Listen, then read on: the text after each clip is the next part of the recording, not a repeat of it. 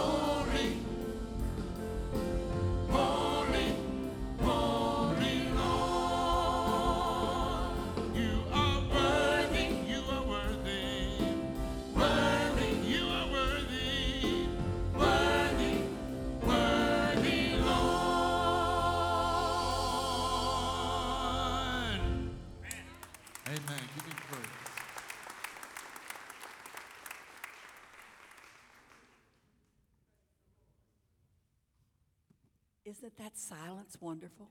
Don't you like it quiet sometimes? Yeah, it's peaceful, isn't it? But it's when you hear the singing and praises of God like that, we can hear it all throughout the church when we come in, going to Sunday school and worship, and you can hear somebody singing or praising the Lord, and it sounds so good.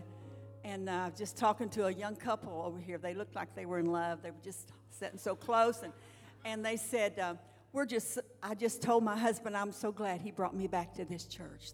They went out and worked a, long time laboring in the field of another church, but they came back, and I feel that way about my church, don't you? Yes, and we're so glad that you've come today to worship the Lord. Uh, we have morning service. We've just come from the early service and then Sunday school hour, and now we're in our final service, the mid the um, main 11 o'clock service. So thank you for being here. Uh, your bulletin is, uh, you, as you come in, you get those, and they're beautiful every week. We have all the announcements are in there. If you want to know what's going on at the church, you can read the details in that because you know we can't make announcements every Sunday for everything, but we have service tonight that means four services on Sunday we've had, we'll have. And so you can come to those services, you can come to them all if you want to, and worship the Lord with us. Our Daily Vacation Bible School starts next Monday night. And if you would like to work in that, I'm sure they still need workers, and you can see people in the office or talk to us about it. And then tonight, of course, come back for church service.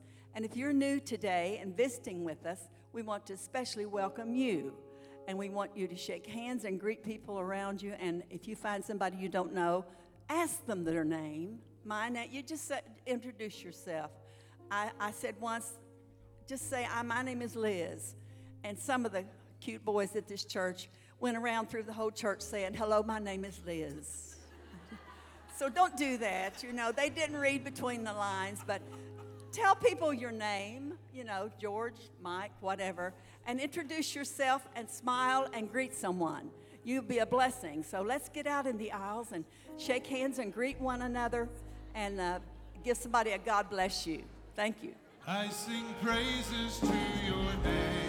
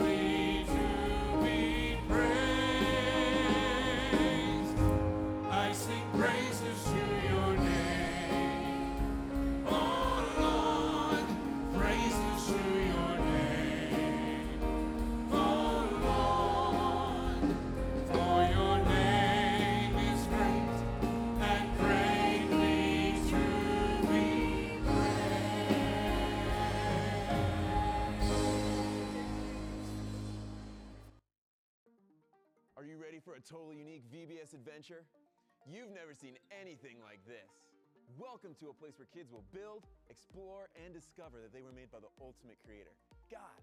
This is Maker Fun Factory.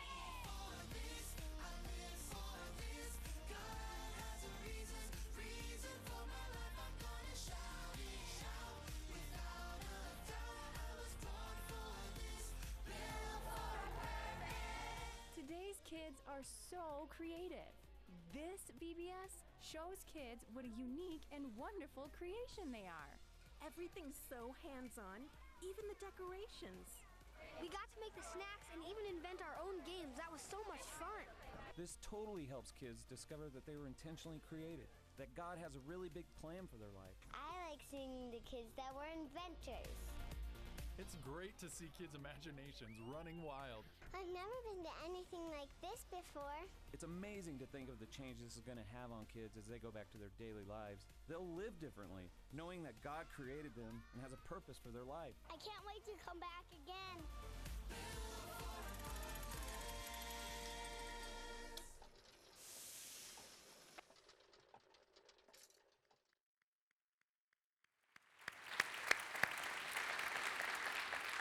It's going to be so much fun.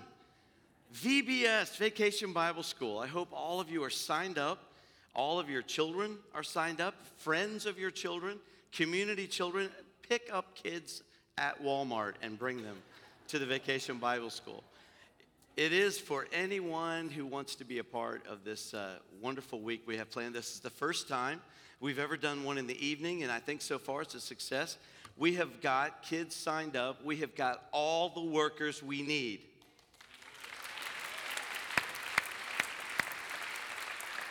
You better be clapping because I was going to sign you up today if we needed anybody. So it's going to be a great week. We're excited about that. You can still, the kids can still pre-register. They have, they're leaving it open-ended. We'll minister to as many kids as we can get. So we want you to uh, to invite your family, your friends, and perhaps you have not registered your children or your grandchildren. You can still do that. Go to the Facebook page uh, under VBS Vacation Bible School and get them pre-registered and signed up. And then that will take care of that. And then there's only one other thing that they do need. Last week, they mentioned that we, had, we have what's called snack time. Snack time for the kids. Um, last week, we announced that we needed some, some uh, snack items. And in your bulletin today is a list of the things that we are approved. You know, there's so many different allergies these days that you got to be real careful about what you uh, allow to be snacks. But we've got the list there for you. If you'll take a look at those things and then see what you can help us with, it'd be really great. Last week, we made the announcement, and all we got was one jar one jar of snacks for kids. So, what we've decided to do is for all the, they're expecting somewhere around 300 kids, we're going to divide those snacks up into tiny little pieces and give each one a crumb unless you come through. So, what we need you to do this week, if you don't mind, is, is take a look at that list. And if you can run some things by the week, by this week during the church hours uh, from 9 to, to 4 or 5, then we'll appreciate that if you could just drop them by and help us bring some snacks so we don't have to divide up all the little crumbs. All right, God bless you. Thank you.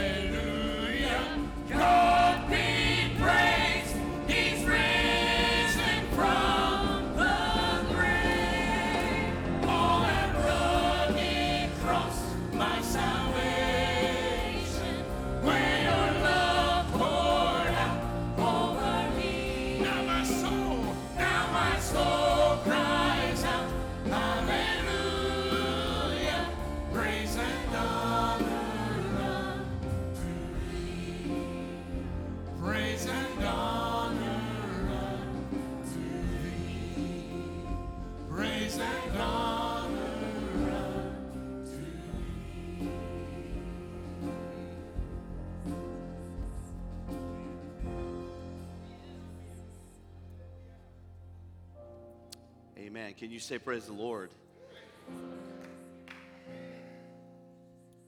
So we come to this very sacred time in our service where we acknowledge the gift of God, the redemption of Jesus Christ, and what he did for us at Calvary's cross. As you hold the elements of communion in your hand, it is good for us as we come to this special time in our service to remember. The reason that Jesus put all this out there, he, when he first instituted communion and he first brought it into being, he wanted to leave us something that thousands of years later we would still be doing. You know, I, what I love about communion, I've said this before, is that it wasn't instituted by a church, by some preacher, by a denomination somewhere. I mean, of all the things we do in the service, from the singing to the preaching to the teaching, all of those things, you know, have been kind of tradition through the church. But what you hold in your hands now, Jesus, Jesus instituted. He gave to the church. Because he wanted us to always remember when we start to live out this Christian experience and we face all the different temptations and trials and troubles, and we have our successes and our victories, and we have our valleys. He wanted us to always remember that it was Him. That it was because of His sacrifice, because of His blood, that you and I can sing. We can sing about the cross. We can sing about all the amazing grace of God. We can preach about it. I can preach this morning. And man, you're going to hear the best sermon you ever heard in your life. Only because of the blood of Jesus Christ. So, as you hold those elements this morning, the Bible tells us in 1 Corinthians chapter 11, it says, Let a man examine himself. He doesn't want us to take communion lightly. He doesn't want this to ever become something that becomes routine, obligatory. He wants it to be something that's special to our hearts. So take just a moment just to prepare your heart to remember. Would you do that?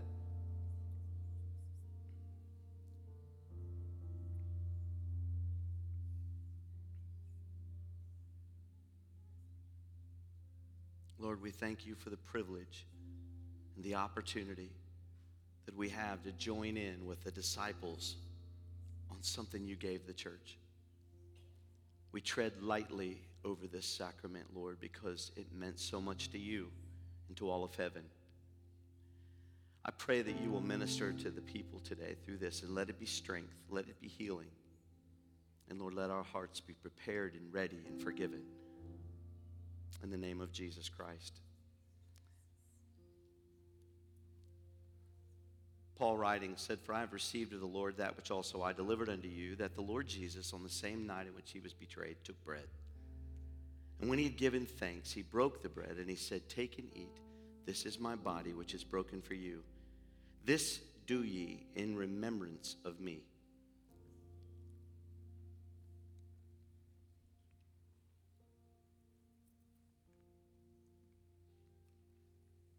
We thank you, Lord Jesus, for, for leaving the glory of your throne, coming to this earth, incarnate, Son of Man, Son of God, to live out your life sinless here, to give your life for us. We thank you that your body was given, broken for us. We honor you today. And after the same manner, they took the cup. He said, This cup is the New Testament in my blood. This do ye as often as you drink it in remembrance of me.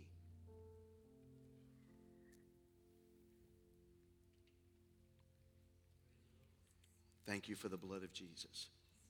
Thank you for the blood, Lord.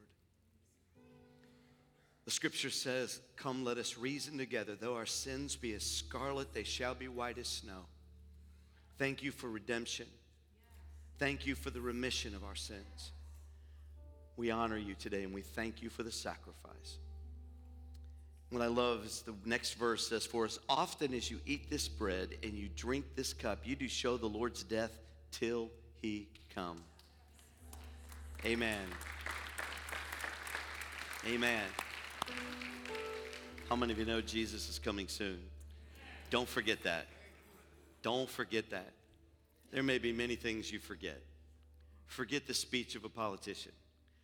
Forget my birthday at your own peril. Don't forget what Jesus Christ has done for you and that he's coming soon. Amen. God bless you.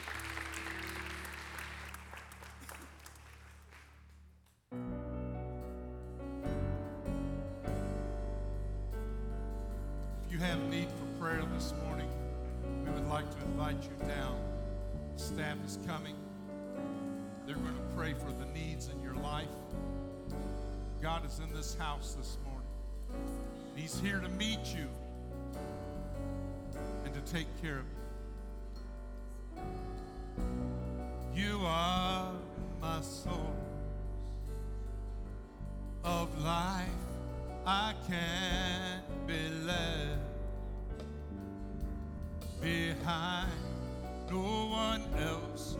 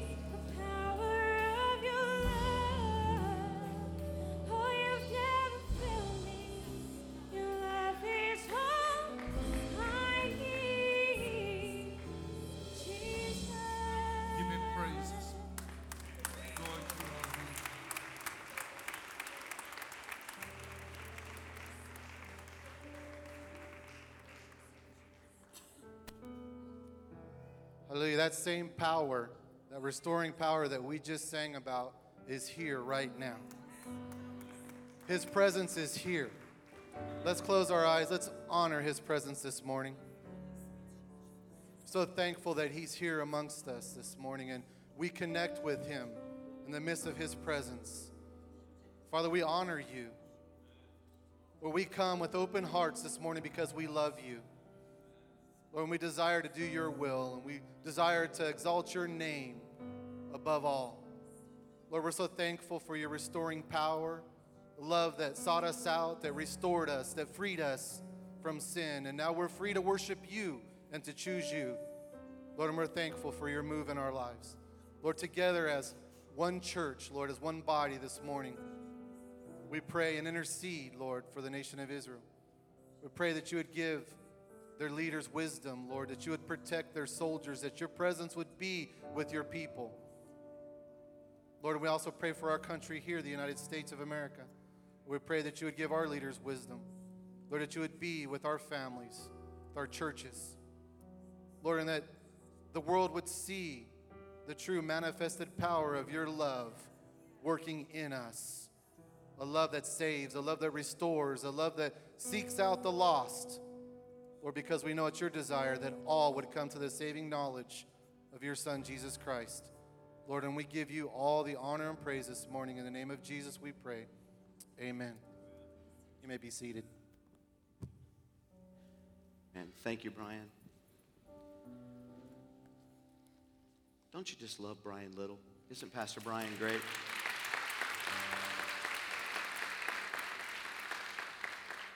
I love his spirit. I love the anointing that's on his life.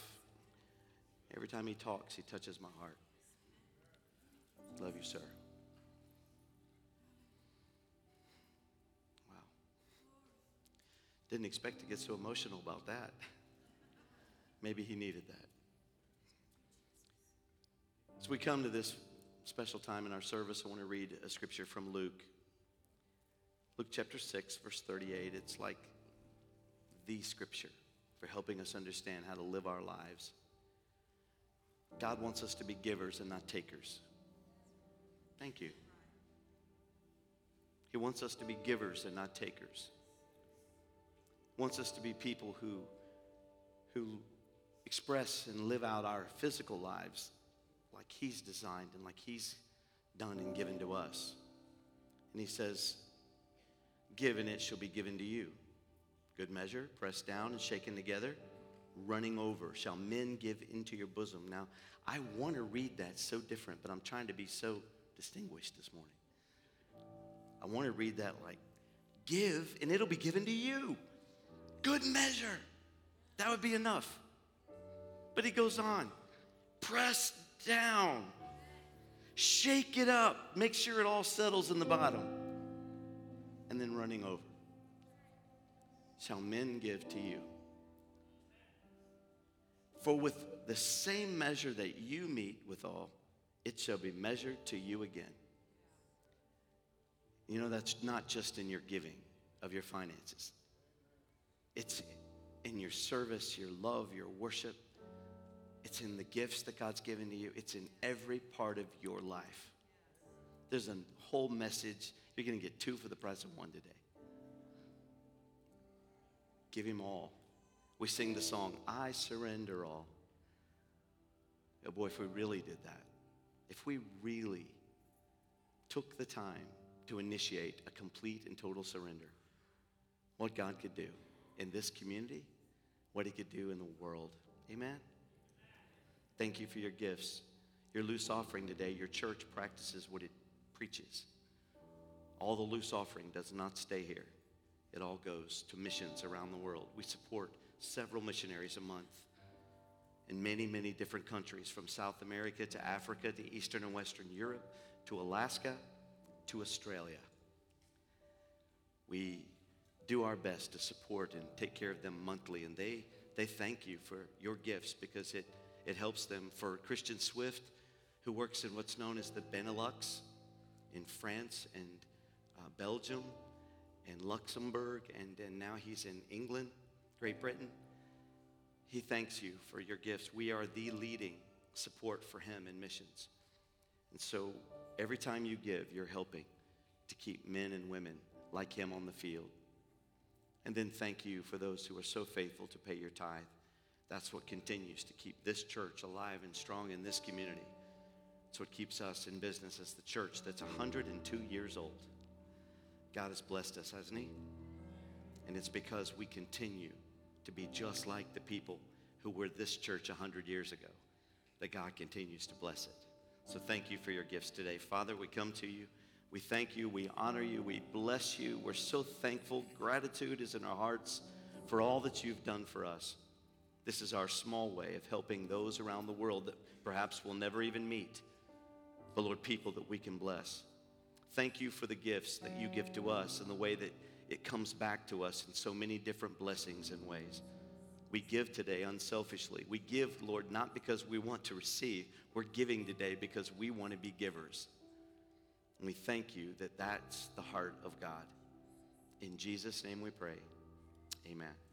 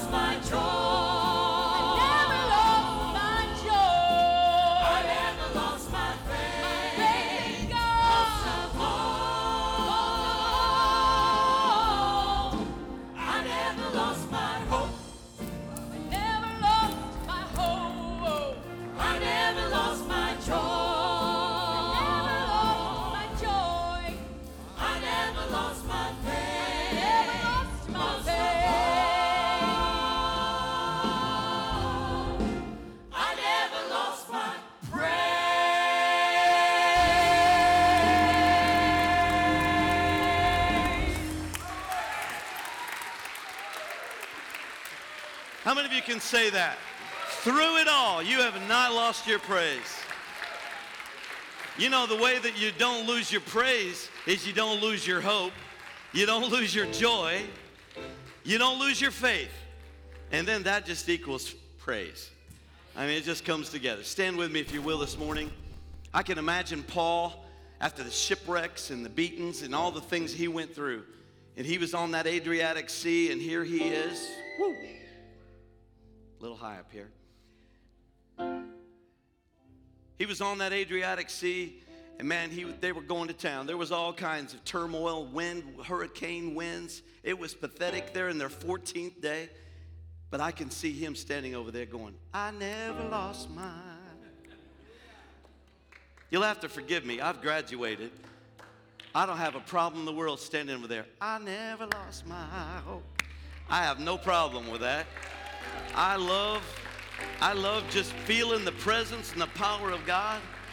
Sometimes I feel like David. I just want to start moving and dancing a little bit. Bible says he danced before the Lord with all his might. You know, he's got he had that in his foot, and I'm starting to realize it. Church of God is growing up some. We're gonna let people dance, we're gonna let people, you know, worship and lift up the name of the Lord.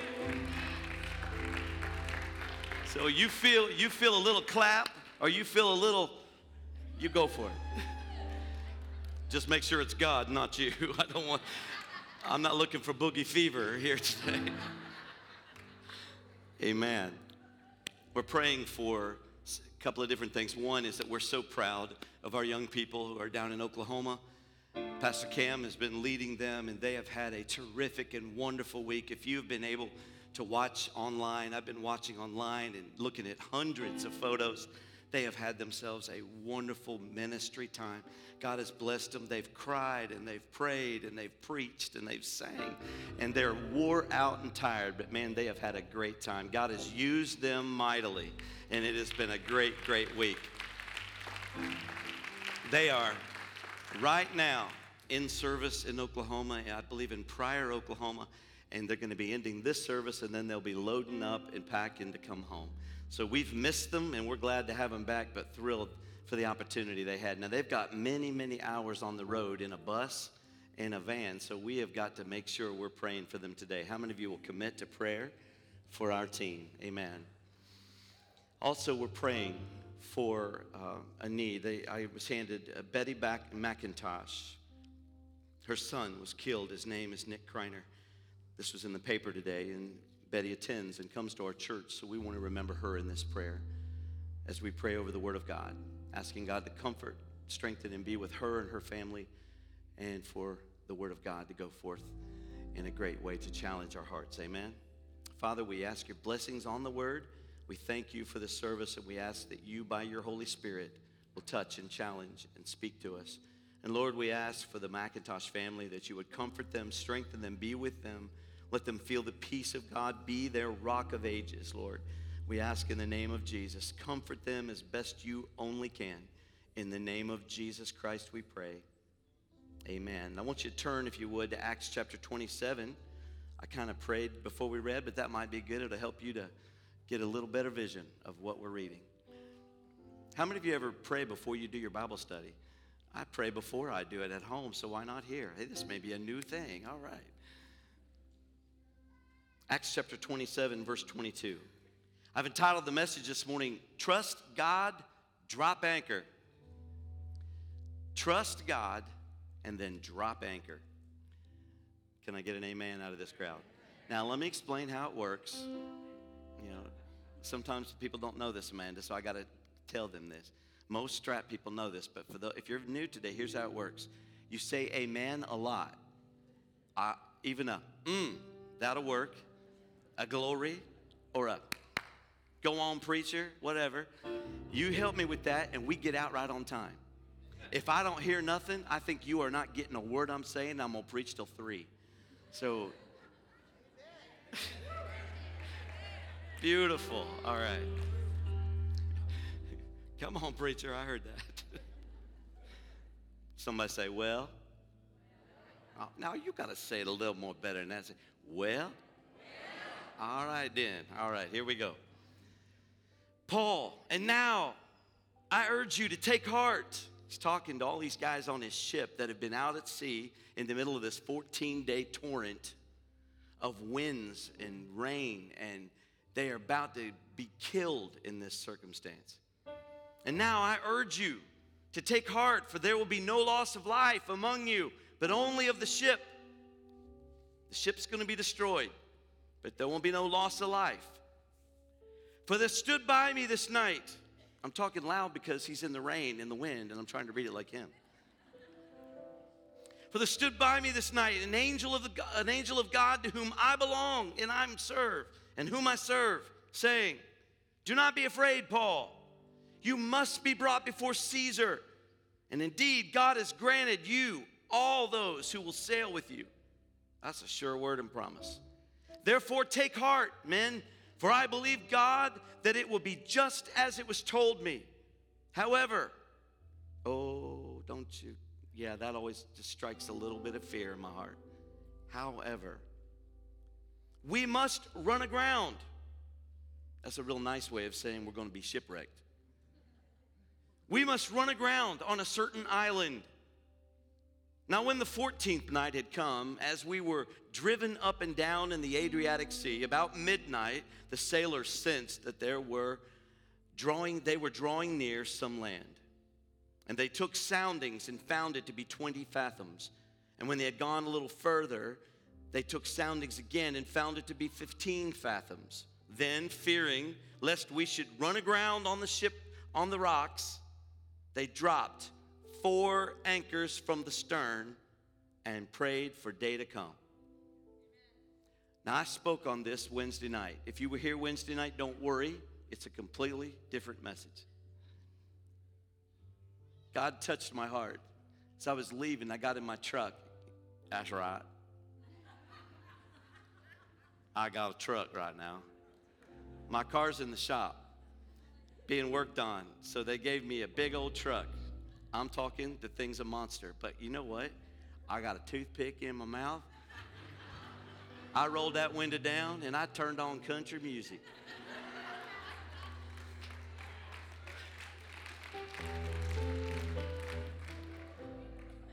I'm driving down the street. I'm saying, hello, darling. oh, Lord. I better pray after next time. you may be seated.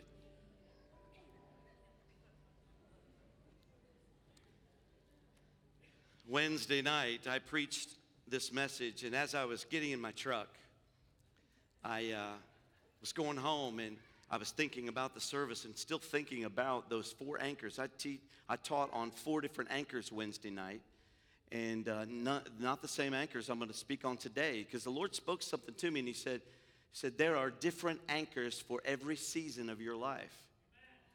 And as He said those things to me, I started thinking about the different, different storms and the different kinds of seasons I find myself in and you are in. And the Lord spoke again to my spirit and He said, You're not done with this message. And I began then, it just all began to flow and come together in my heart for today. So, preaching on the message, trust God, then drop anchor. As I said, there are different anchors for every different storm. But the awesome thing about those anchors that they are promises of God. If you've got a promise from God, it's not like a promise from your friends. It's not like a promise from another human being on this face of the earth. Many times we need notary publics, we need court hearings, we need all kinds of contracts and signatures and all kinds of things in order to secure someone's good word. How many of you know God is good for His one word? His one promise. It's a sure word of expectation. That's a promise to me. It's a sure word of expectation. A promise is not there to be hung on a plaque and hung in your, di- in your dining room or in your family room. It's not just there to be, you know, gloated over and just appreciate, although that's good to do. These promises are, are for living your life and walking them out. They're for living your life in a victory and an overcoming strength that God promises to every child of God. These are not I hope so promises. They're not I hope it turns out. Well, I hope it goes okay. No, that's the problem with the church today, and that's why the church kind of remains pretty, pretty weak in many circles. Rhonda, we've got to have an assurance that it's an expectation when God speaks. We've got to live out an expectation that says it's going to happen. Can I say this? Hell or high water. It's going to happen. If God said it, you can bank on it. You can take it to the bank. You can secure your own future and life on it. We're going to talk about that today. Perhaps you're here and you've gone through some trials and troubles and you've had some experiences. Maybe you find yourselves in the storm of your life. Maybe you've been there. Maybe you're fixing to go through one and don't even know it yet. Whatever is going on in your life, I believe when the Lord spoke this to my heart that there was someone here today that was going to need this word, that you're going to need it right now, or maybe you're going to need it just a few uh, miles down the road. But you're going to need what we're speaking about today. It's touched my heart already, and now I want it to touch yours. And I pray for the anointing of the Spirit of God to do what it needs to do in your life. In this house and people watching online, there are people who are hurting. Your hopes have been dashed, your expectations have been destroyed, and you find yourself discouraged, looking at what you thought was the plan of God and your circumstances, and wondering how in the world you got here and where in the world is God. Where in the world is God?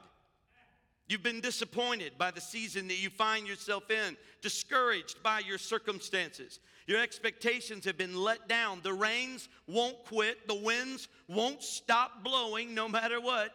Over the last few weeks, I have just been blown away by how much rain we have had. Now, maybe you love it. I personally was having my deck stained. And so you'd stain one part one day and wait three days for it to dry out. Then you'd stain again, and here'd come the rain. One day he started painting. It was Micah Tompkins from our church was helping me out, and he's painting on there, and it starts raining right in the middle of a stain. It wasn't even supposed to rain that day. So we've had lots of rain, but maybe in your own life you've had this kind of experience where it just seems like you can't get a break. It just seems like every time you turn around, there's another storm and another wind is raging through your life and just ripping everything apart. You, you, you set it all up, it's all good, the plan is set, it's all, you're ready to go, and you find yourself in just a minute's time, you know, all the trees are blown down and there's stuff all over the backyard, and you, you can't believe how much debris is in your life. I'm telling you, you can trust God, and when you find yourselves in those times, Heather, you just drop anchor. Drop anchor. When, you, when a sailor finds himself in trouble, he knows right what to do. There is, it's not like a, different thing for different. It's every storm. It's the same answer: drop anchor. And that's the same in our spiritual lives. It, there's a different promise and a different anchor for every season of our lives, but God's got an answer for you today. He has something he wants to see. There's going to be a break in the clouds. I'm believing. I prayed this through this morning. I believe, uh, Elaine, there's going to be a break. There's going to be a breakthrough. I don't want to just call that out. It's so cliche these days, but that seems to be the word that I'm feeling in my spirit. There's going to be a breakthrough for you. Oh, I feel God in here. There's going to be a breakthrough for you, and God's going to touch your life. The rain is fixing to stop, and the winds are going to die down, and you're going to find yourself right back in the middle of the plan. But guess what? Even through the torrents, even through the heartache, and even through the trouble and the extended days of your journey, it still is with God as sure as the day He spoke it over you. You are going to fulfill God's plan for your life. Amen. But expectations sometimes can cause us to wander and can cause us sometimes to, to get off track and to feel a little weak in our faith and can really devastate us at times. I, I was devastated by some expectations just a couple of months ago. I, I serve on a national board down in Cleveland, Tennessee for our church, and I was traveling down there for a couple of days of meetings I had to, I had to serve on. I had to be at. And as we were doing that, I, I, was kind of, I left kind of stressed. We'd had a lot of things going on, and, and I really, really just kind of needed a little bit of a break. And so I, I thought, you know, going to board meetings for a couple days wasn't really, eh, you know, the greatest break in the world. But it was Tennessee, and that's God's country. Oh, sorry for all you Kentucky people. My family's all from Tennessee. We like Tennessee. But I thought going to Tennessee was going to be a good little break, and, and so it turned out to be all right. And I thought, well, the pinnacle is going to be as soon as the board meeting's over, I'm, gonna, I'm going to Gatlinburg, and I'm to see that fountain. I love the fountain. Have you ever been to the island in Pigeon Forge? Oh, I'm so sorry. How many have been there? Anybody? Oh, quite a few of you. There's this beautiful fountain. I love it. If you know anything about me, you know I love water features. I am like a fountain freak. I love fountains. If I, when I go to the home show down at Cincinnati, I want to know where's the fountains. I go and I look at the fountains, and Marie, I want every one of them. I want my whole house to just be filled with just fountains everywhere. Outside, inside, you know, bedroom, kitchen, it don't matter, just fountains everywhere. I love it. I am a little more balanced than that. I have one, so. But I, uh, I, I, there's this fountain down there. It's beautiful. It's huge. There are rocking chairs that go all the way around this whole like little pond, and there's these, these jets Uh, uh, underneath the water and they come up and they are colors different colors and they play music and, and it dances to all kinds of different music and all different kinds of sounds and, and i love it. My family goes down there. I, I grab me a rocking chair. I sit there. The longest i've stayed there has been two hours and my family come back by and they're like don't you want to get something to eat? Don't you want to get no i'm happy right here and I just watch the water. And I take probably a thousand pictures of it, take videos. I love it. It's awesome. And anywhere there's a water feature, I will find it. I take hikes to waterfalls. I love water. So here we were on this trip, a little stressed out, things, you know, a little tired and, and, exhausted from some of the things that had gone on. We had just come through a season where there had been just seemingly one funeral after another, and it was just a tough time. So I thought, man, a break. I need a break. Got down here, went to the board meetings, did my job there, and when it was over, let's go to Gatlinburg. And I was so excited. I get to I get to Pigeon Forge. We get settled in. I'm walking down through there, passing by Margaritaville, that restaurant, and there's the Paula Deen place. I'm looking at that, and, and I'm like, let's go. I want I want to see the fountain. And I'm just excited. And I get around the corner, and I'm like, my break, my refreshment, it's coming. I'm gonna grab me a rocker. I said Richard and Micah were with me, and and they were like, you know, they didn't really care about the fountain, but they were like humoring me. And so I'm like, you guys go do what you want. I'm just going to find me a rocking chair and I'm going to sit by this fountain and it is going to be awesome. It's going to be great. And I walk around the corner and I looked at the fountain and it was completely dry, empty, rocks, and men working down in it, and a big sign out front that said, closed for maintenance. I stood there. Mike was like, dude, do you need ice cream? What's up with you? I'm like, I can't, I can't believe it. I, I needed this fountain. You don't understand. I'm stressed out. I need this water. I need this chair. I'm going to sit in this chair anyway. I'm going to sit here. They're going to turn it on in a few minutes. I know. They're going to it'll just be a few minutes. Guys, you about done? I walked into a store. I looked at the lady behind the counter. I said, Excuse me, the fountain? She goes, Yeah. I said, Are they turning it on soon? Oh, no, that, that won't be turned on till Monday. I said, What? Monday? I will be in Ohio Monday. She's like, I'm sorry. Would you like to look at some of our products? No. I to buy anything. I want my fountain. I want my rest. My expectation was dashed. I was, oh, I was so upset. I was just mad. I sent pictures to all my family of the sign, closed for maintenance, and I was just so disturbed.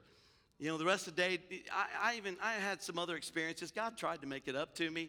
I walked into a store in Gatlinburg, and I'm standing by the counter, and I turn right around, and a lady looking at me, smiling. It was Paula Deen herself, and I'm looking at her, and I'm like, hi. And she's like, hi. And I'm like, Buttercup. And I'm like, oh. and so I, I, walked over and put my arm around her, got a picture taken with her, and, and she put her arm in mine and walked me out of the store. And she walked by, looked at the lady at the counter, and she said, I'm with him. He's got a credit card. And I was like, all right, cool.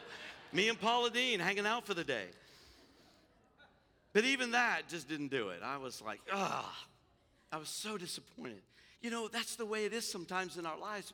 Expectations get all built up inside of us, and we want things to go a certain way. But I'm telling you, they don't always work out that way. You can't trust in the stuff here. This is not going to do it. You can't trust in that job. Unfortunately, you can't trust people. You can't always depend on the things around you that it's all going to go perfectly just like you want it to. It doesn't happen that way. But what I found in my life is that there is a sure thing. There is something, a foundation that I can stand on. It's a rock that Jesus said he was going to build the church on. And that is himself and every word he's ever given me. There are promises that are expectations that you and I can take to the bank. They're things that are sure and amen the promises of God. And that's where I want to go with this. Uh, God, people will fail you, but let me tell you, the expectations of God will be fulfilled beyond your imagination, beyond your own expectation. God will always fulfill His promise, His plan, and His work. If He said it, in this word, you ought to know it because it's something you can hold on to in the tough times when the storms come and the winds are raging all around you. I don't know. I've heard people say it before. They say, Well, I don't know what people do when they don't have God. I am absolutely telling you, I do not know what people do if they don't have the promises of God to hang on to when the trouble comes. That's why the suicide rate is so high. That's why the heroin addicts are falling like flies left and right because they have answers only in the things of this life. But I'm telling you, there are some anchors you can put down in the troubled waters that God will bring to light in your life.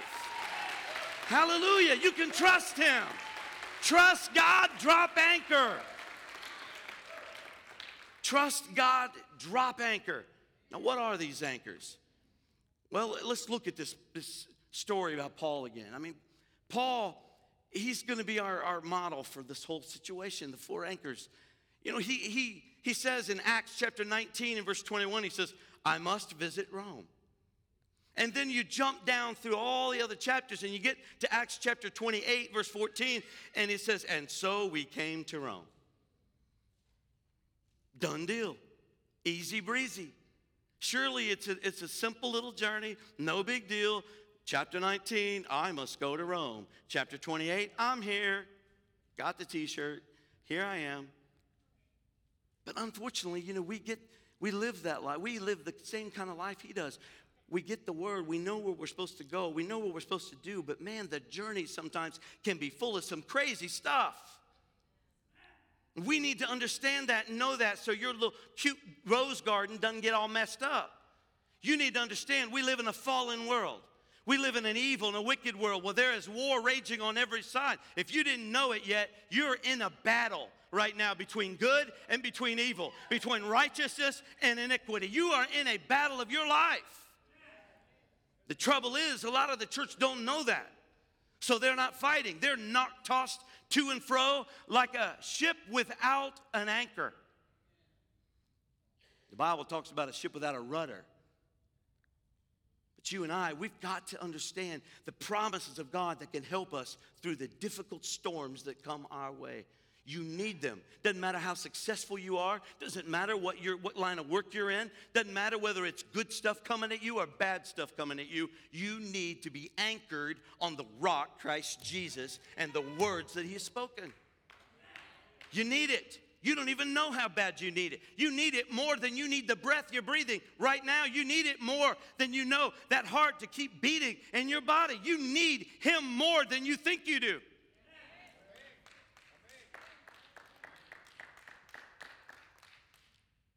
From Acts chapter 19 to Acts chapter 28, it, it is a journey.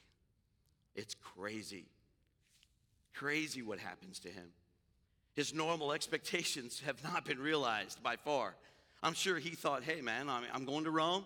I'm gonna, it's, gonna, it's to be a great journey, and the gospel's going to be you know, preached in Rome, and it's going to be amazing. And so I'm going to get on a cruise ship, going to go right over to Rome, drop me off. It's all going to be great. But no, he didn't. He did go on a ship, but it was a slave ship. It was for prisoners, and he was one of the prisoners wrapped up in chains. And that's how he got to Rome. But he didn't just get there by transporting himself on that ship. As a matter of fact, he ended up on another ship. Why? Because the storms were raging and tore that ship, the first one, up to pieces. And he didn't have anything left, and he had to literally be detoured off to the island of Malta, where a great revival broke out, which is probably why it had to happen in the first place. How many of you know God along your journey and His will and destination for your life? You will sometimes find yourself in heartbreaking circumstances so that you can minister to other people and continue the work of the kingdom and the gospel. That's a whole lot of preaching right there. I hope you got that. He arrived in chains through the storms and all of it. It says that they did something. Now, when the 14th night had come, as we were driven up and down in the Adriatic Sea, about midnight, the sailors sensed that they were drawing near to some land, and they took soundings and found it was 20. Then again, further down, it was 15. Then, fearing lest we should shipwreck on the rocks, they dropped four anchors for the stern and prayed for the day to come. telling you, God help us today to trust God and drop some anchors because the devil is going to suck a punch you right in the face the moment he gets an opportunity. You let your guard down one second and the devil takes a punch. He is going to get you. You cannot, there is no way that you're going to get away from it. There's no, it may be so subtle. For some of us, it's just a little powder puff kind of touch. And he don't have to do very much because you're not fighting very hard. Some of us are, are so caught up in the, the, the lollipop land of living with Jesus that we forget that we're in this battle that's raging for the souls, not only of you, but your children and your children's children and all those that are far off. There are a lot of people that are literally living today unaware of the, the battle that we are fighting for God. We need these anchors. If you'll stay true, you'll learn what it is when you hit the storm and when you hit rock bottom to, pl- to plant some good uh, anchors into the ground. See those anchors, they're beautiful. They go down to as down to the sea, to the ground as far as they can under the sea, and when they get there, they dig into the surface of that dirt and they lodge there and they don't move. That's what you need. Something that will ground you when the temptations come something that will ground you when the devil comes knocking to tell you that you don't you shouldn't have faith anymore in the church or in God. And when you shouldn't believe these people they're all hypocrites anyway and all that preacher wants is your money and all these people are just a bunch of idiots that don't know what they're doing. When he comes lying to you about life and death because you need to understand something heaven is real hell is hot and you and I have been redeemed by the blood of Jesus Christ and we need to remember that's our top priority. Nothing else is more important than than that.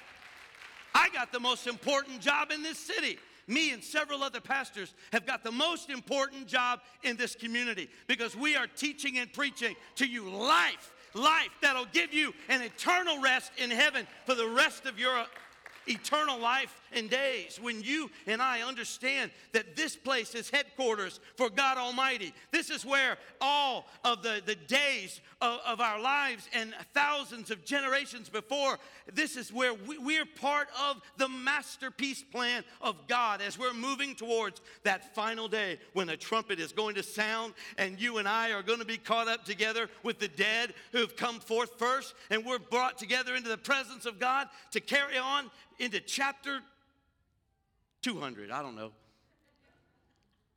Can't wait until I hear what God's got planned for after the marriage supper of the Lamb. Can't wait to hear what's next. You think we're all just going to get there and, okay, the marriage supper of the Lamb is over, millennial reign is over, the devil's in the pit. We're all like standing there, and God just says, have fun, guys. Just, you know, go by the cafe, hang out. No, man, there's to be an orientation meeting.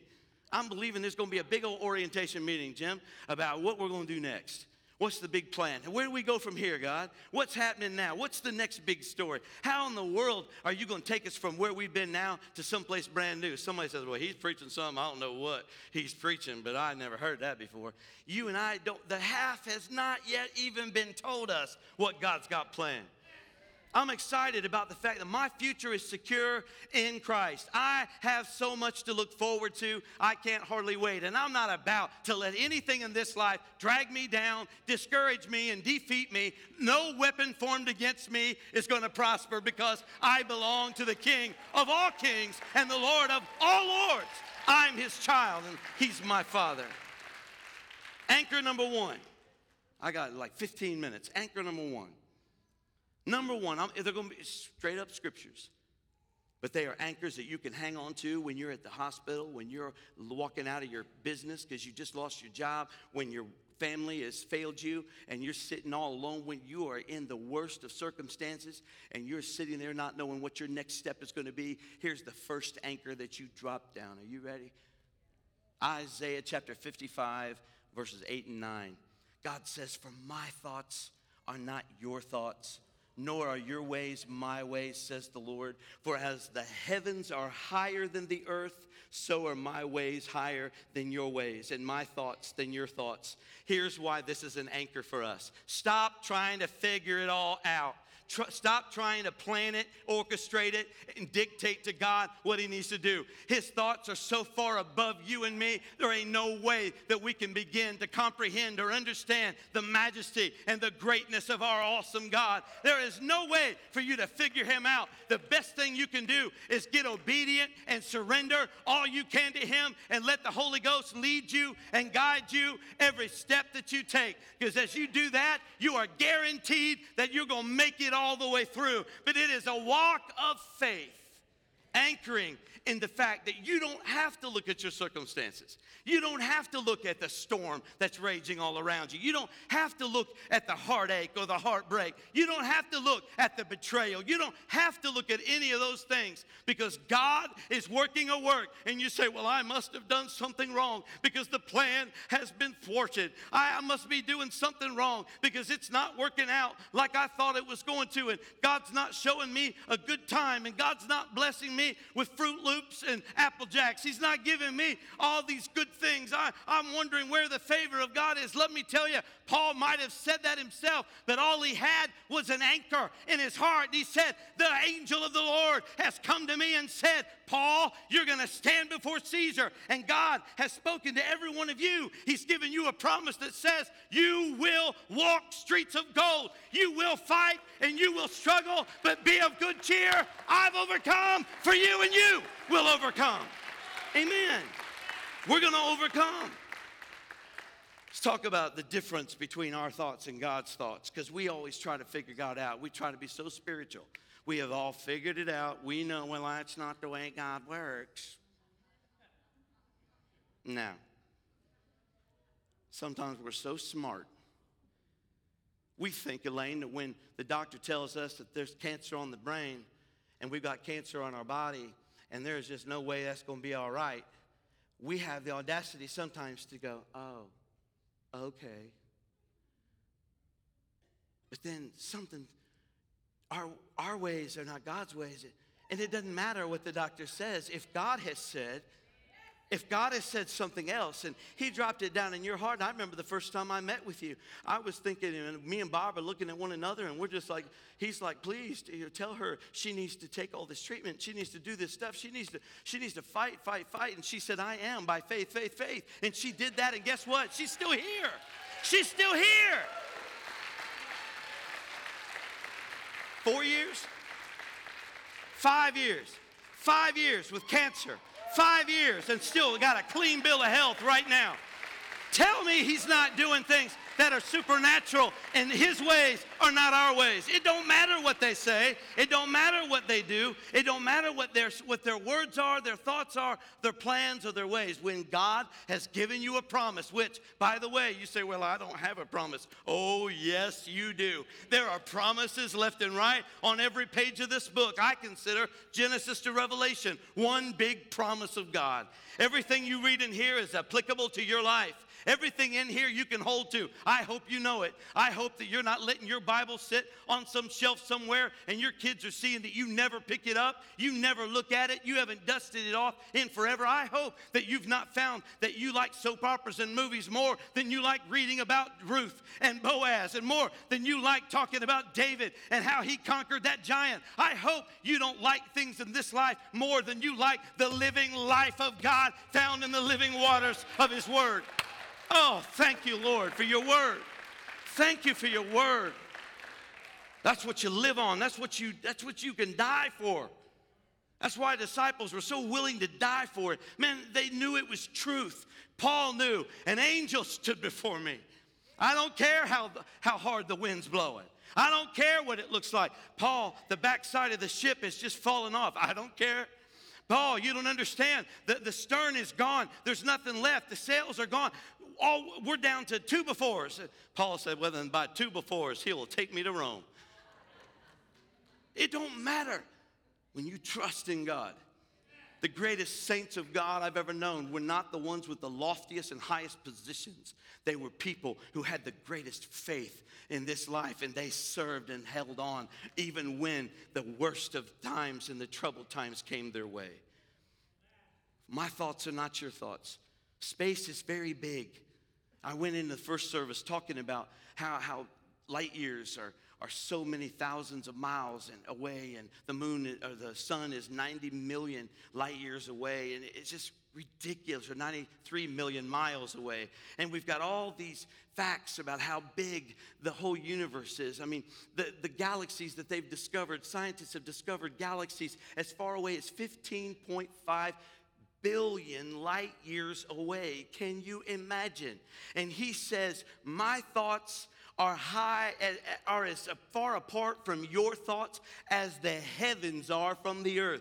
He is trying to tell us that on our best day and our best thought and the best day that we've ever had for inspiration and learning, on that very best day, our thoughts are about 15.5 billion light years away from God's greatness, His majesty, and His awesome power. So we need Him. We need Him. The Bible says, He who lacks wisdom, let him ask of God who gives liberally. We all need to ask for wisdom. Anchor number one. Well, what's anchor number two? It's Romans 8 and 28. Don't roll your eyes and say, oh, we know that scripture. That's the problem. You know it so well that you forgot what it means. For we know that God all things work together for good to those who love God, to those who are the called according to his purpose.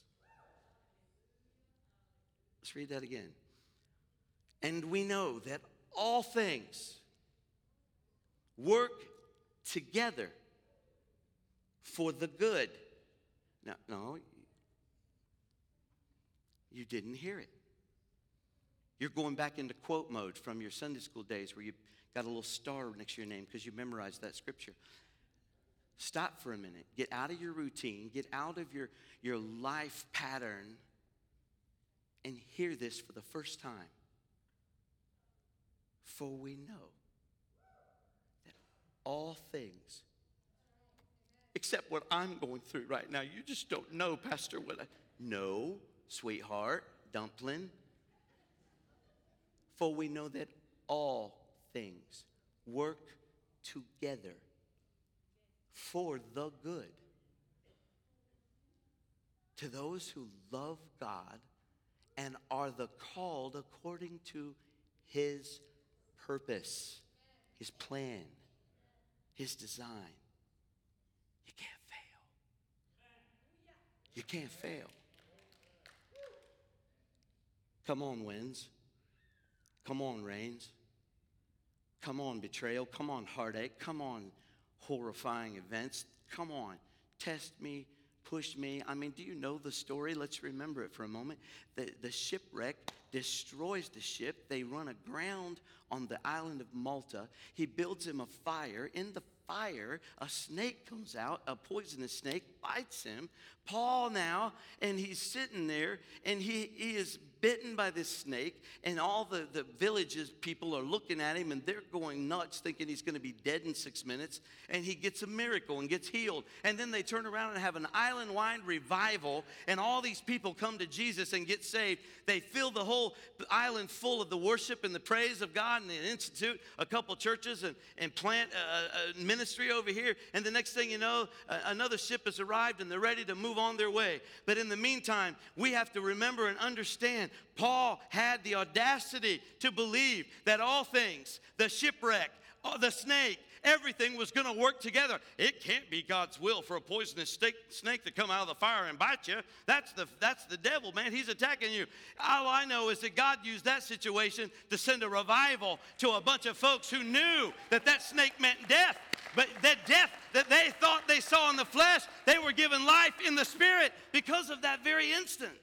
And God touched them. and brought a great revival. You don't know what God's going to do through your heartache.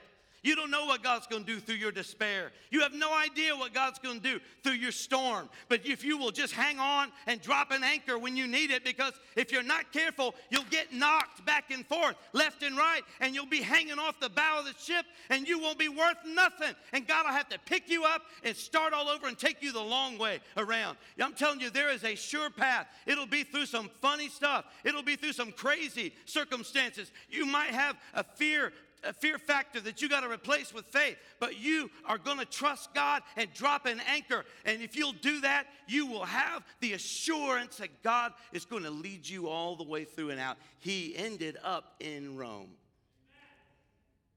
Awesome. Y'all tire me out. Anchor number three. Romans 8 and 31. You ready? What then shall we say to these things? What things? All those things. When we're slapped on one side and slapped on the other, and knocked back and knocked down and kicked out, what do we do? Where's my anchor for that, Pastor? Where is it? If God be for us, who can be against us?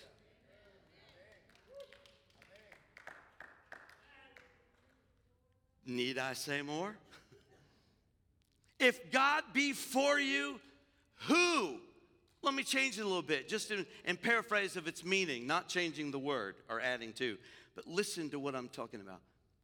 If God be for us, then who or what can be against us? There ain't no devil in hell. There is no, no, no person, no human being on this earth. There ain't anything, any circumstance. There is no, no uh, situation that can take you away from the plan that God has outlined for you to walk. It is sure and it is absolute. You might as well be singing Follow the Yellow Brick Road because you've got one all the way to the victorious plan that God has given you. It's yours. And He won't fail, but you've got to stay the course. You got to stay true to what God is doing in your life. If God be for me, who can be against me? The odds can be stacked against you. You can feel like everything has gone wrong. I mean, they are sitting there and they are throwing all their supplies, all their food, all the gear, everything off the ship. They have got themselves in a place where it's just nothing but splinters of wood and they are hanging on for dear life. They've lost everything. The wind will not stop. It's 14 days and it has not stopped a bit. The rain has not stopped. The cloud cover is horrible. It's the black of night in the middle of the afternoon. And they are literally at the end of themselves. They've not eaten, they've not done anything. They are literally hanging on for dear life. And Paul says, Boys, why don't you grab something to eat? Everything's going to be fine. I mean, they're looking at him and they're like, What? Are you kidding me? Paul, an angel of the Lord has appeared before me and told me that I'm going to come to Caesar. I'm going to appear before Caesar. So he has also told me that every one of you that will stay with the ship, Paul, the ship is going down. Everyone who'll stay with the ship, not a hair of your head will be touched. You'll be safe. Just stay with me right here. Let's grab something to eat. If you would take an attitude that says, even when the enemy is coming at you, fighting at you, trying to destroy you, you're down to the last, you don't, you have nothing, you're facing death. That's all you got. Those guys, they had nothing but death in their, in their front, fa- uh, the front of their face. They had nothing but death in front of them. They knew there was no way out, there was no way around, there was no way to go under. This is it. We're facing it and it is done. We're over. It's, it's complete.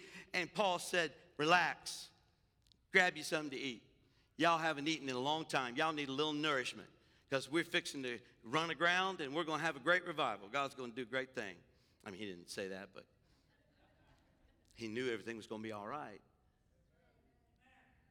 If you only would just adopt the attitude of a, a true joint heir with Jesus Christ, a true child of God, not allow the enemy to try to.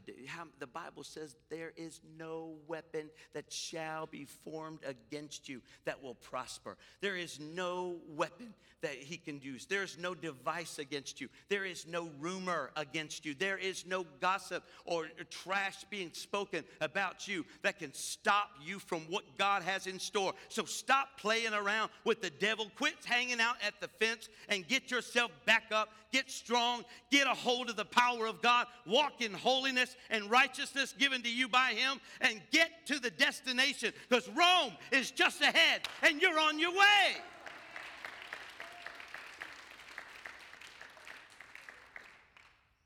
Amen. I'll say amen. Anchor number four, I'm going to quit.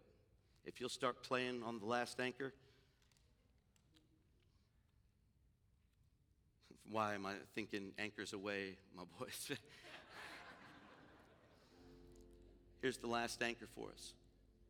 Last anchor. If you'll hang on to this, this, this one fires me up. This is, this, this is the big one. Because when I realized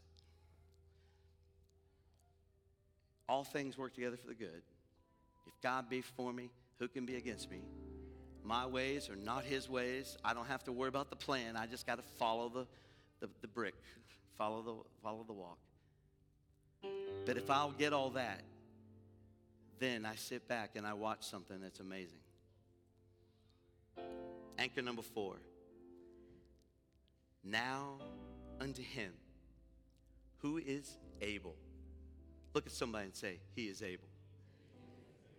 Now unto him who is able to do exceedingly, abundantly, above all we can ask or even think, according to the power of God that's at work in us. You didn't hear that scripture. Ephesians chapter 3, verse 20. Now unto him who is able to do exceeding abundantly above all that we can ask or think, according to the power that's at work in us right now. There's a bunch of powerhouses right here in this house this morning. You didn't even know it. The promise of God has been deposited down inside of you right now in your spirit, and you need only walk out the power of God in your heart and in your life. Woo, that gets me fired up. Man, that sets me on fire. I can't hardly stand it. That scripture is like a powerhouse. Now unto him who's able, he's able. He's able. Not only will he, but he's able. He's able to do anything. And he's able in those thoughts and ways, in those thoughts and ways that are above mine, he's able to do stuff I haven't even thought about. He is doing a work in you right now you haven't even imagined. He's doing a setting up a future for you, a promise for you, a, a prophecy over your life and over the promises in your life that you haven't even thought about yet. If oh, if you only knew, you'd stop living your spiritual strength and living out your spiritual life based on your circumstances. Why don't you stop that starting today? Why don't you start living in accordance with the promises of God instead of what you're going through? If you look less at your situation and more at your provider, then you are going to find yourself living out the promises of God in your own heart. Amen. Stand with me.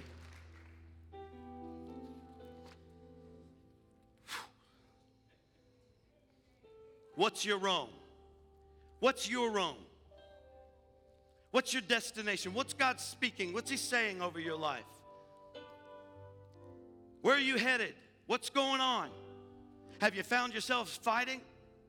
Have you found yourself in a battle? Good, because that's usually the way it works. I have found in my spiritual existence there's no such thing as a rose garden. I have found in my spiritual walk that the people who have fought the most, fought the hardest, had the hardest battles, and have gone through the heartaches and the trials and the betrayals, those are the people that were giants in the Lord. I've watched people fight. I've watched them struggle to survive. And those were the people that when they needed to pray through a prayer, it was a done deal. I've seen people who know with the less of this world that you're comfortable with, the more of the world to come is instilled and deposited down inside of you. That when you and I will live out the promises of God, we are given a sure hope of tomorrow. Did you know what Revelation says? Revelation says the testimony of Jesus, the testimony of Jesus is the spirit of prophecy. Now, listen to what that means. The testimony of Jesus. How many of you ever had a testimony that Jesus has done anything at all for you? Did you know that when you speak that over someone, when you speak that into someone's life, or you're just sharing your testimony, Gladys, when you're out there and you just want to tell somebody how good God is, the Bible tells us that you are speaking prophecy into their lives. You're speaking a hope of a future expectation for them. You're speaking life and strength into them. They'll believe because you experienced, because your expectation was met, and God showed you power. God showed you his victory in your life. When you've got when you tell people, and my goodness, you've told a lot of folks, but when you tell them that, there'll be there will be a revival that it's like dropping a coin or dropping a rock out into a pond. It just goes and it just reverberates all over the place. You don't even know the thousands, the thousands of people who have got faith in their life today, this morning, because they heard that Elaine Hardesty was healed of cancer. That there, that very truth right there is the truth that'll set her free, give her a victorious the Bible says we are overcomers by the word of our testimony. So she's over here dancing and overcoming, but she doesn't know. She spoke prophecy. Every time you share, I, I thought this morning, uh, he's not here today, he's on a camping trip, but old Brandon Dooley, every time he plays on those drums up there, I keep thinking back to a 10 and a half hour surgery that he had where it was a man, others and other close friends of mine died who had the exact same experience that he had. His esophagus burst and he had a, a valve that was bad, and the esophagus itself had ripped open. There was no hope for him. They were telling him he could die within minutes. They flew him to Christ Hospital, got him into a 10 and a half hour surgery. We did nothing but find a chapel to pray, and we prayed over that young man. We felt we were speaking a word of testimony and prophecy over him. We were speaking healing and life, and we were hoping, holding on to hope. Not, I hope you heal him, Lord. We were holding on. Your word says says that you are the healer. Your word says that you can do this. God is able. And guess what? He did.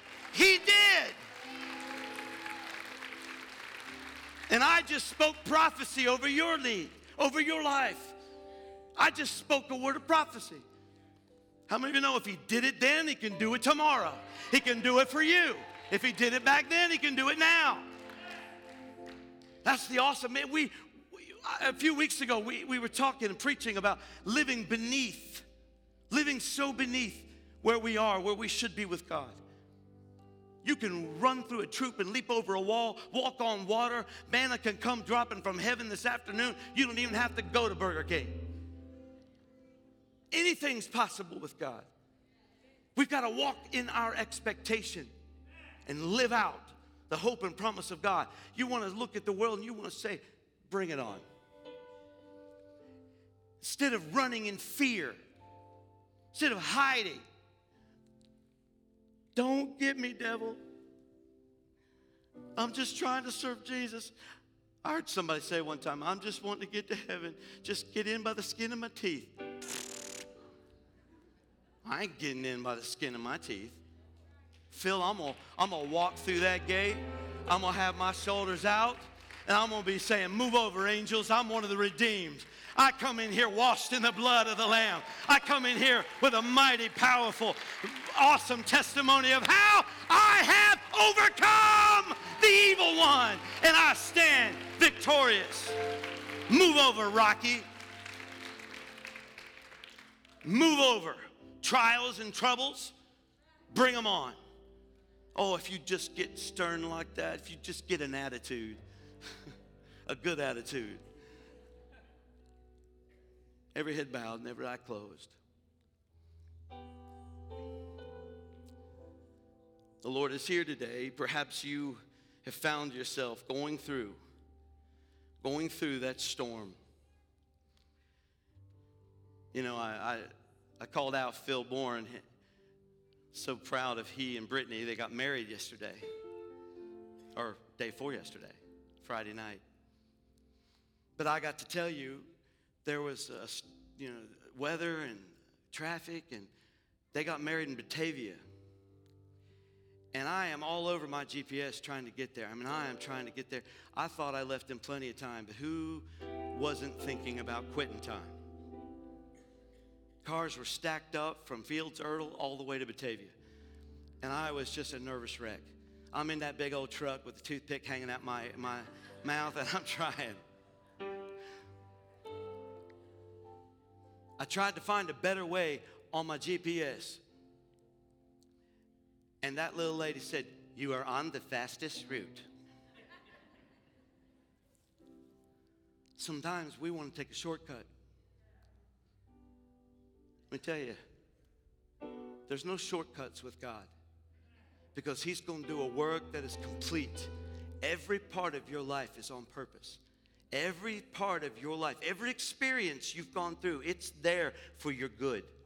It's going to make you stronger. It's going to make you better. It's going to make you sharper. It's going to make you more anointed. It's going to give you power to testify. It's going to give you a ministry. It's going to help you in your pursuit of God. Don't you deny it. Don't look for a shortcut. Let God do His work. You trust God and you drop anchor. You trust God and you drop anchor. And when you do that, I'm telling you, you're going to see, you're going to see the glory of God. You're going to end up at your destination. You're going to end up there and you're going to get up there shouting and prophesying to other people and spreading the good news of God's power into their life. If you're here today, you're here today and you need Jesus, first question. I, I'm not right with God, man. I can't even I can't even get on the ship. I haven't made Jesus my Savior. I haven't asked Him into my heart. I, am living in sin. I'm not right with God. I, I need to start there, Pastor. That's the first prayer we're going to pray.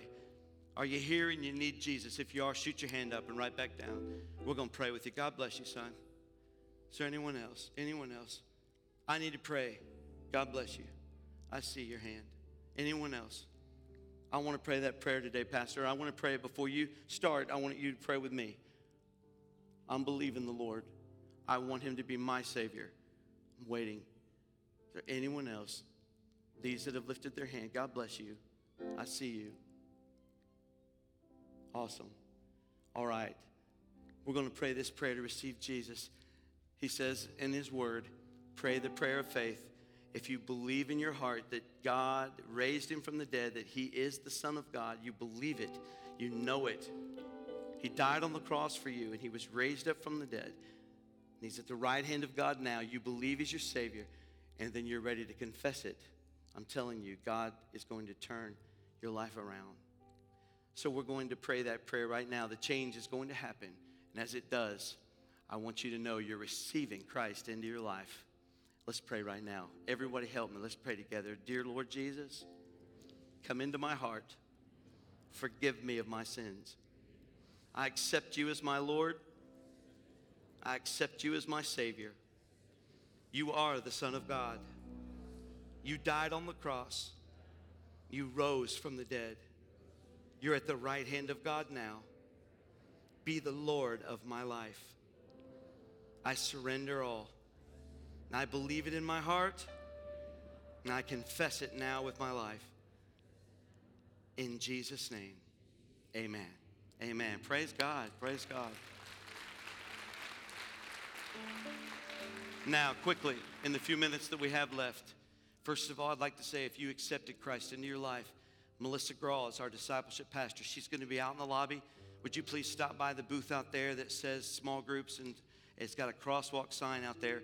That's for you. She's going to hand you a Bible if you don't have one, if you'd like one, and she's going to give you some information, make a connection with you, and help you in your walk with God to get you established, rooted, and grounded, get you some anchors so that you can live for Jesus and be successful with that. The rest of us here, I don't know if you're going through it. As a matter of fact, I want our ministers, if they will, to come into the altar, our prayer warriors to come, if you will, and help us in the altar. If you're here today, and you need prayer, and you'd say, I'm going through it. I'm going through it.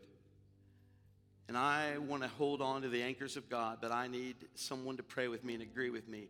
If you're here today and you're going through a trial, going through a storm, and you'd like special prayer, then I want you to make your way now while we're, while we're praying. Just get out from where you are and come, and the minister will meet you here in the altar. And as these are coming, I'm praying for the rest of us. Let's lift our hands to God and honor Him right now. And let's pray the prayer of faith. God, we come to you. We thank you for the anchors that are in your word. We thank you for the way that you've given us your precious promises. Lord, these promises that will take us through the storms of our lives, that will help us, Lord, to be victorious, overcomers through the blood of Jesus Christ, we honor you. We thank you, Lord, for the promises of God. We thank you that they are there to help us to live out against every attack and against every storm that we go through. We thank you that it's there for our good times, for our bad times, for the times where we need strength we honor you today. I pray that you would enlighten our church. Help us to see those promises as we've never seen them before. May they come alive to us like never we have experienced. And I pray this in the name of Jesus Christ. Be with your people, touch your church, challenge us to make an impact on this community, not to be just concerned with inside these four walls, but Lord, to be the church out on the alleys and in the streets and in the community, everywhere we take a step. God, let us be anointed to touch the hearts and lives of people everywhere. We pray this today in the mighty, matchless name of Jesus Christ, and we give you the honor, we give you the glory, and we give you all the praise. And everyone together said, Amen. Amen. Praise God. Thank you for being here today. Richard? All right. With that said, God bless you. Thank you so much for being with us tonight. Come back tonight. We're going to preach on Elijah on Mount Carmel. I've titled the message, On Top of Old Smoky.